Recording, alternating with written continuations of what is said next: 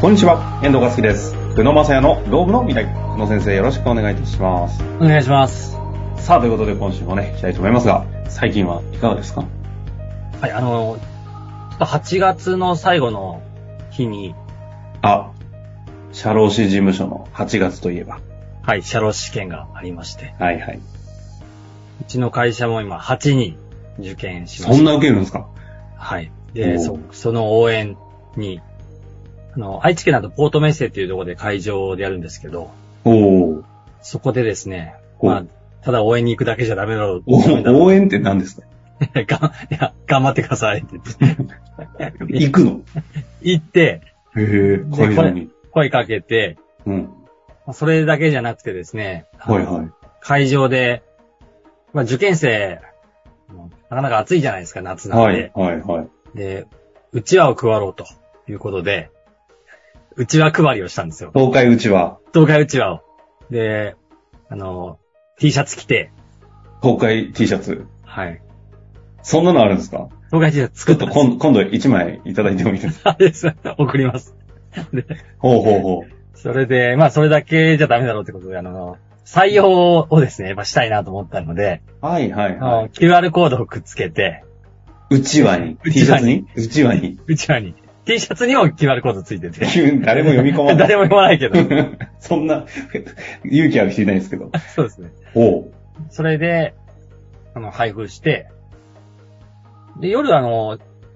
こう、受験生向けの座談会もやったんですけど、試験後に十数人集まってくれて、来ないでしょ。来るんですか来てくれたんですよ。え、だって、ずっと勉強してて、いやいや、なんだかんだ一旦終わったってタイミングですよね。そう、だからね、みんなで多分美味しいご飯食べたりとか、お祝いしたりみたいな。そのうんまあ、お疲れ様会やおると思疲うんれですけど様会ですよねまあ。その前の合間合間の時間みたいなところに多分2時間ぐらい来てくれて。残骸。で、うちの、まあ、ちょっと採用の説明とかさせてもらって、よかったら資マジ格で、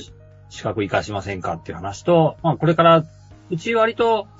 まあ、受験生に、まあ、は配慮はしているので、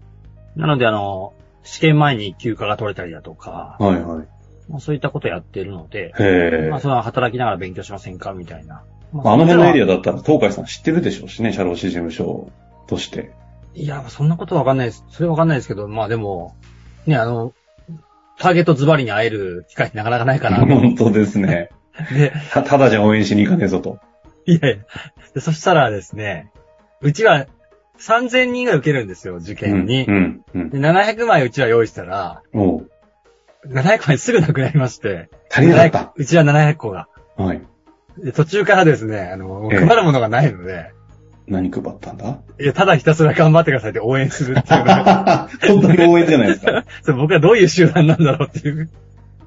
え何本当に頑張ってくださいみたいな。頑張ってくださいい。みたいな。そうです。確か Facebook で、なんか7人、8人ぐらいでみんなで押しかけてましたよね。そうですね。はい。あ、じゃあ本当に応援団になっちゃったんですね。応援団になってて、まあ、多はい分、じゅ受験生にはちょっと迷惑だった のか、この人たちは何やってたんだろうな、みたいな。いや、でも座談会につながり。いや、DX 社労士事務所とね、あの、業界じゃ、あの、言われたり言われなかったり、結構言われてたら、いると思うんですけど、そんな会社が、まさかの、超アナログ、うち超アナロはグ戦略。 打ち合わせ戦略。いやー、いろいろ戦術持ってますね。あ、やばいやばい。この話ちょっと面白いんで、あの、言っちゃいそうですね。この辺にしておきましょうか。はい、お願いします。本題に、うちわの話じゃまずいですからね。早速行きたいと思いますが、今日ちょっとね、あの、大事な話があるということで、久野先生の方からちょっと持ち込みということで行きたいと思います。はい、あの、この9月の1日に、あの精神障害の労災の認定の基準に、まあ、いわゆるあの、カスタマーハラスメント。ほうほう。これがあの、加わったっていう。以前、ポッドキャストでも少しカスタマーハラスメントについて挙げたと思うんですけやどり、ましたね。でそこが労災のき認定基準にあの加わったっていうことで、要は、カスハラ、つまはりい顧客の結構こう過剰なプレッシャーによって、精神疾患はい。になった場合、そうですね。あの精神疾患だけじゃないんですかあの、精神疾患ですね。だから、それを苦にして、まあ、以前は長時間労働とか、まあ、そういったものを、まあ、労災認定基準っていうのがありまして、精神疾患の。で、例えばこれはかなり、あの、例えば100時間後で残業してると、はいはい120時間残業してるみたいな話になると、あの、かなり精神的には強度が高いよね、みたいな感じで認定されて、まあ、なそういるうのほど総合的に見て、あの、労災かどうかって判断するんですけど、その中にうんあの、あまりカスタマーハラスメントって、こう、細かく記載がなかったんですね。まあ、お客さんからこう、無理な要求を受けたとかっていうのはあったんですけど、あまり細かいことが書いてなかったんですけど、うんうんうまあん。そこに対して今回初めて、細かいところを規定しましたんで、明記されたということですね。なのこれあで、の、ちょっと検索するときに探すのが意外と大変でして、一応検索して、えっ、とですね、もし探される方は、精神障害、労災認定基準、改正で出てきますのでね、ちょっとそちらで見ていただくといいかもしれません。はい。でですね。そうですね。で、その中で、まあ、要は、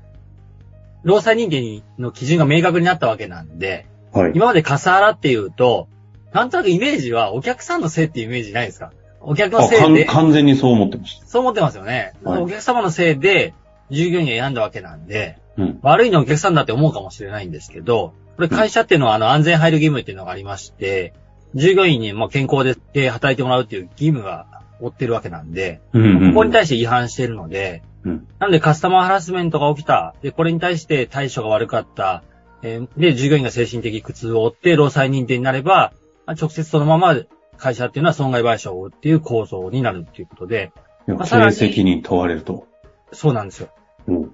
だからカスタマーハラスメントに対して、まあこれから、まあ対応を強化していかなきゃいけないと。いうの具が。体的な業界はあんま言いにくいですけど、やっぱカスハラ多いそうなイメージする業界やっぱあるじゃないですか。ありますね。はい。適用除外なんてないんですよね。適用所がないですね。ああ、いや、なかなか出てきちゃいそうな話ですね。うんでも僕らも今最近相談すごく多くて、まあなんとなくイメージつくのは建設業とかで、あ、言っていただいてありがとうございはい住宅を収めた後に、ます。はい。まあ強烈にいろんなクレーム、よく聞きますよね、あり建ますね設の住宅はね。まああと飲食とか、はい、はい。あと、旅館業ですね。ここもかなり問題になってて、うん。なんかあの、こう少し不備があると、価格下げろとかですね。はい、はい。あの、あ、全然、旅旅館業法も少し変わりますからね。あの、カスタマーハラスメント受けた場合にはもう宿泊断ってもいいとかっていうことも出てくる、来てるんですあ。、そうなんですね。そうなんですよ。うあの、要は、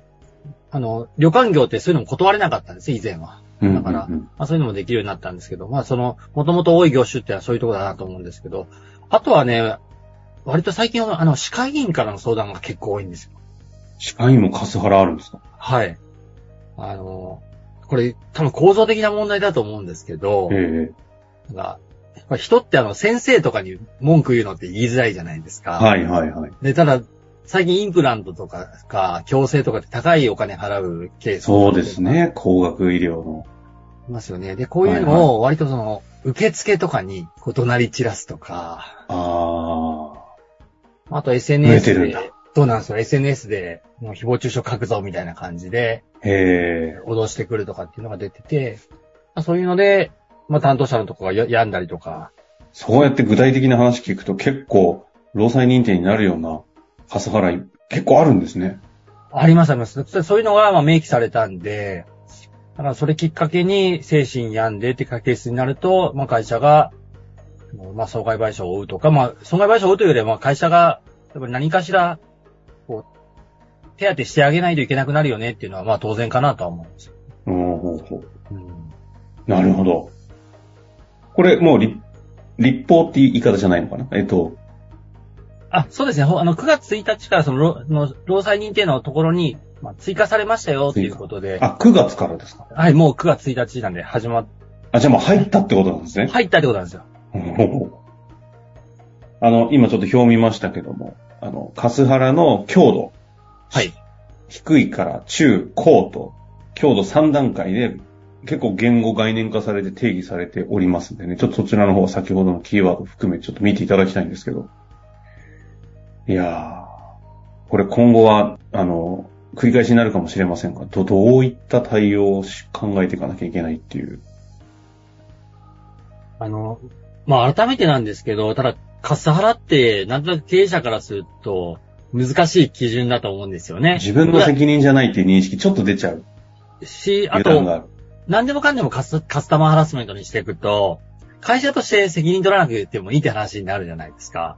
まあなんで、やはりクレームとカスカスタマーハラスメントの境目っていうのは、社内できっちり決める必要があるし、クレームとカスハラの境目ね。はいちょっと安田さん呼びますか。 そうですね。境目研究家のね。この社内の定義はすっごい大事だと思うのと、はい社員が個人が決めるというよりは上上司とか、会社のルールに基づいて決めて、ここは対応しに行くのか、もうお客さんとしてカスタマーハラスメントななので、毅然として断るかっていう、ここのまず入り口が、すごくこのルール設定としては大事かなと思います。なるほど。で、まあ、あとは、あの、本当に普段話してるんですけど、クレームの共有とかっていうのはすごい大事かなと思うんで、まあ、社クレー内で、ムの。そうですね、クレームを起こさなければカスタマーハラスメントって起きる、あの、機会が減ってくるので、まあ、改めてクレームに向き合うっていう、まあクレ、クレームに向き合えないとなかなか厳しいかなというところと、まあ、あとは、あの、中小企業よくあるんですけど、あの、まあ、以前も少し話しましたけど、ルールがないから、うんうん。契約書もないので、うん。例えば家を収めた時の、家はさすがにあると思うんですけど、あの製品を収めた時に、どのレベルまでがこう許容範囲かって普通文面にしないじゃないですか。だから揉めるんですよね。なるほど。で、もうトラブルがあった時にどうするかも決めてないので、まあそういったことをしっかり、あの、まあ書面に、あの、落として、で、やっぱり発注いただいたタイミングとかに説明するっていうのはすごい大事なんじゃないかなというふうには思いますよね。曖昧にしないというところそうでですすね。その自分たちの責任はここまでだよということをちゃんと明記して、そうですクね。レームと、ここここを超えたらあなたカカスハラになりますよということをちゃんと守るべきものを守らないといけないはい。ということですね。うんで、まあね、あと契約書に、とりあえずその怒鳴るとか、そういったことした場合にはすぐに即時解約しますよみたいな条項も、まあ最近には入れといた方がいいと思いますし、そんなの入れる時代ですか。入れる時代ですね。うん、あの、ひ一昔前は、ね、おまあお客様、ちょっとこれ言い方悪いかもしれない。従業員の方が多い時代って、いいどこでも人が集まる時代だったじゃないですか。ええはいい。いつでも。そういう時ってどうしても、まあなんていうかお客様優先にしては売り上げ上がったんですけど、もう今って人集めるのが大変なので、まあ一つのそのカスタマーハラスメントきっかけに、もうひ一人、一人な、まあその、もう三人四人って辞めてったらですね、もう会社立ち行かなくなりますんで、うやっん。ぱりそういうお客さんに会社としてのスタンスをはっきりするっていうのは、まあすごいあの、従業員が安心して働けるかどうかの基準になるんで、まあ大社事員をね、安心して働く環境を整えるためにも、しっかりとカスハラ領域においても整備していくと。で、まああいとやは、そうですね、まあ対応マニュアルとかしっかり作るってことで、ーなるほどですね。うんこう、クレームが起きた時にお客さんとなってる時に一人で対応しないとか、二人で対応するとか、あと音声録音するとか、そういう、あの、マニュアルとか決めといた方がいいなっていうのと、まあいい、あの、大手のスーパーとか、そういったところだと、あの、非常呼び出しボタンみたいなのがありまして、まあそういうのを呼ぶと上司が、あの、駆けつけてくれるとかやってるので、やはり中小企業とかも同じような取り組みが必要なんじゃないかなというふうには思います。なるほどですね。まあそういった話もね、今後展開をしあの共有していきたいなと思いますけども、あの、社労士東海で検索していただいて、ホームページの方にはね、メルマガ等々登録していただくと、そういったセミナーをね、結構頻繁にしてくださっておりますので、そちらの方もチェックいただきつつ、ぜひ活かしていただきたいなと思います。もしあの、先ほどのやつ検索する場合には、精神障害労災認定基準改正で出てきますので、ぜひちょっと見ていただけたらと思います。14行目ですね。あのはいみ見ていただくと分かると思いますので。ということで、終わりましょう。久野先生、ありがとうございました。ありがとうございました。